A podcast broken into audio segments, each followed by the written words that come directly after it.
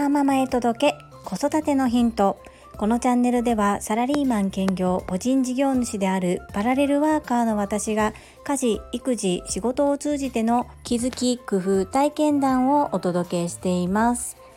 皆様のお住まいの地域天候はいかがでしょうか？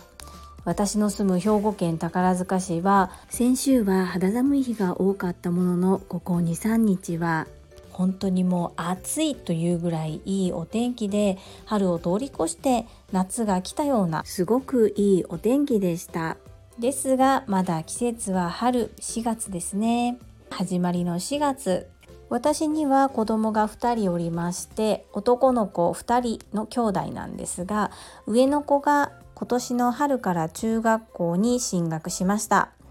慣れない電車通学とそして制服知ってる子がほぼいない環境の中に身を置いてることもあり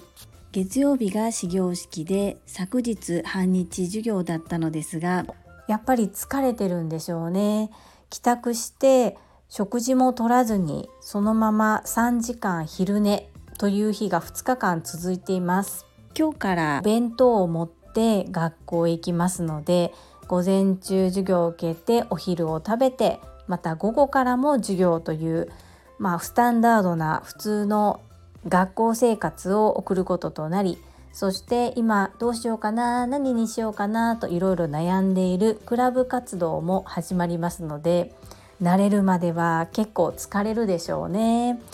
朝も小学校の時よりも早く家を出ないといけませんのでどうなることやらですが見守っていきたいなというふうに思います。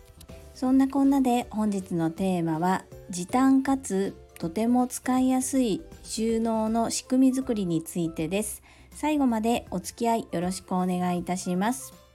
前置きでお話しさせていただいた通り長男がこの4月から中学校に入学しました。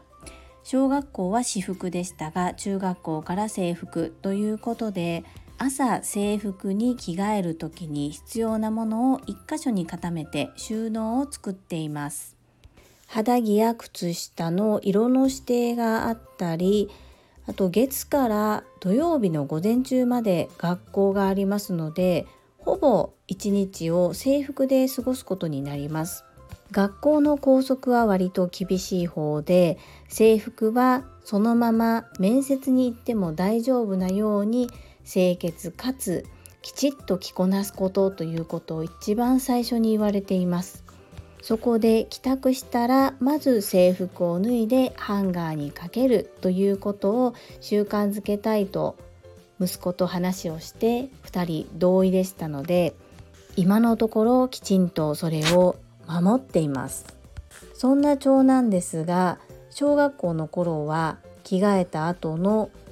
パジャマは脱いだ形のまま床に置きっぱなしだったり帰宅して靴下を脱いだら床に放り投げたり床の上に散らばっていたりということがよくありました。ずっと私は早く洗濯機に入れてではなくこれどうしたらいいのかなという言葉書きをずっとしてきました。そして中学校に上がるタイミングで当たり前のことをバカにせずきちんとできる人間になろうねという話し合いをしてそして小さなことから少しずつ変わっていけるように努力しようねという話し合いをしました。今のところ一生懸命守っています。長男が準備しやすいように作った制服の収納作り。一旦これで確定ですがそのまま使ってみてやりにくいところ使いにくいところが出てくればまた修正してそして一番息子が使いやすいようにカスタマイズをしていく。あくまでも母である私がどうしたいか私が楽な方法やりたい方法ではなく息子がストレスなく動線を考えて使いやすく戻しやすい収納に近づいていけるように行動を観察しつつ長男とも話し合いをしていきたいなというふうに思っています。子どもの意見を聞きながら子どもと一緒に収納の仕組み作りをする。これも結構楽しくて面白いのでおすすめです。どうしても陥りがちなのが母親がやりたいように作ってそしてその通りにいかなくてイライラしてしまうというパターンですね。使うのはあくまで本人ですので本人がどのようにすれば一番使いやすいのというところを重要視してポイントにして収納を作ると散らかりにくいです。この個性が出る部分がオフィスで言うと書類の収納の仕方ここが私が見ていると本当に千差万別だなというふうに思います。このやり方が正解このやり方が間違っているではなく特に教養で使うものに関しては誰が見てもどこから見ても迷うことなくみんながすぐ分かりやすい収納作りというのを心がけてみてください。皆様の参考になれば幸いです。本日も最後までお付き合いくださりありがとうございました。最後に一つお知らせをさせてください。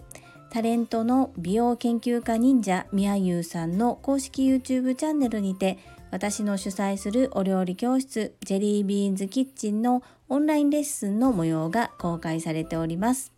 約10分程度の動画で私の事業紹介、自己紹介も含めた内容となっております。概要欄に URL を貼らせていただきますので、ぜひご覧くださいませ。それではまた明日お会いしましょう。ママの笑顔サポータージュリでした。